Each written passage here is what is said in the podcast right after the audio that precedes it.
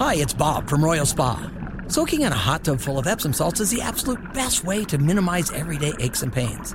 And we know all about Epsom salts at Royal Spa. Royal Spa hot tubs are the only hot tubs on the market that can safely and effectively use Epsom salts. Made right here in Indiana, Royal Spa hot tubs are the highest quality hot tubs on the market. Visit any one of our three Indianapolis locations or visit royalspa.com. Ah, Royal Spa. You set them up and I'll knock them back, Lloyd. One by one. We are gonna read booze news, cause it's really fun. Once it hits your lips, it's so good. Nigel presents Booze news, booze news. Time for booze news. Oh man, I love this story. Hammer Saudi Arabia opening its first ever alcohol store but it's only kind of accessible to a select group. So Saudi Arabia, you know, I mean, how crazy they've been over the past. I mean, they've they highly conservative Muslim theocracy since 1952. Alcohol's been banned.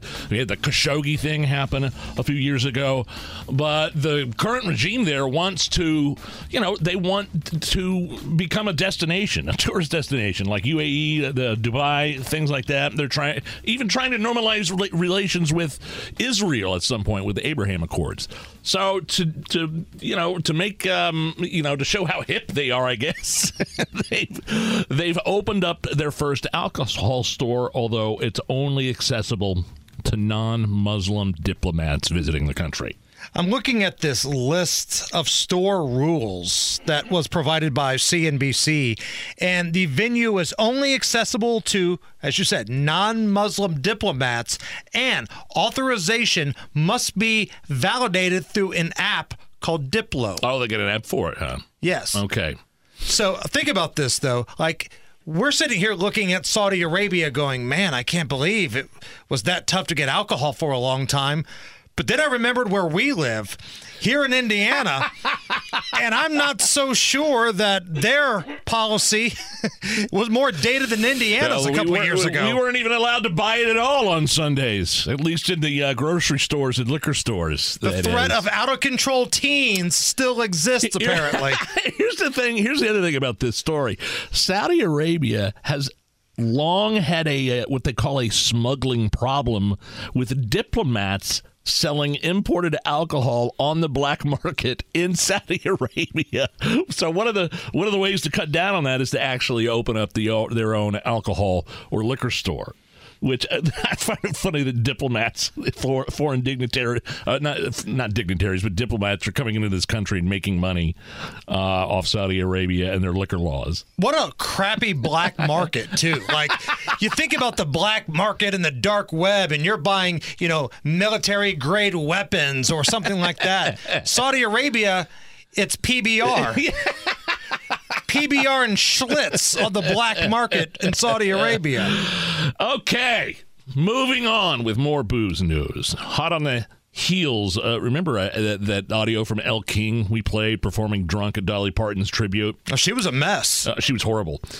Pro golfer John Daly seemed to be hammered performing Knocking on Heaven's Door in Nashville. I believe this was at Kid Rock's bar, which you visited a couple of uh, weeks yeah. ago. Here's John Daly, one of my favorite golfers of all time, performing with the house band uh, at Kid Rock's venue in Nashville. See if you tell me if you think he's drunk.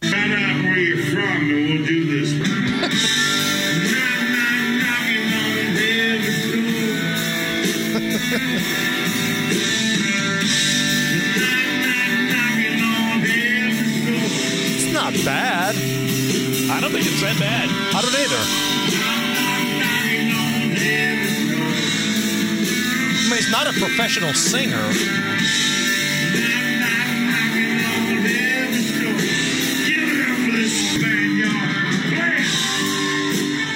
Better than Elle King. Yeah, oh yeah, Elle King was a mess. I would have much rather had. Now he did have the the house band behind him, which right. was which they're professionals basically make it probably made him sound a little bit better than he was. They probably invited Yeah. him up here. Oh man, look, you know, John Daly's here. He likes to have fun. He likes to party. I mean, that sounds like any dude at karaoke night, really, right there. Uh, all right, Allison, give me a little mood music here as we continue on with booze news.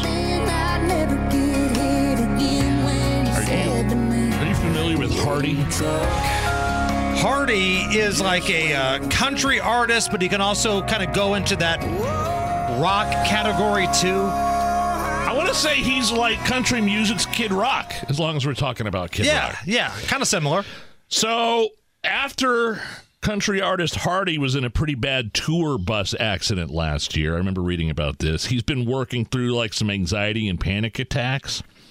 Here he is talking about taking a break from drinking and getting two panic attacks within a week. Uh, I'd taken a break from drinking, which was I think had a lot to do with it because I wasn't necessarily what you'd say like medicating. You know what I mean? Yeah, yeah, I didn't no. really know that I was even doing that. But I'd taken a couple months off, and then, dude, out of nowhere, twice in one week, I had like I had a panic attack for the first time, and I, I, I didn't. It wasn't induced by anything really. I just had one, and one was on the golf course. I like was Terrifying, man. walking off the tee box, and I just had this like. I, it felt like somebody just like Yeah, you can me stop it right right Yeah, there because I know exactly what he's talking about because my wife gets these panic attacks. Really? And they are debilitating. They come out of left field and it feels like you're being smothered. Uh, so he feels like cutting back on the drinking is a way that he can help prevent some of these moving forward.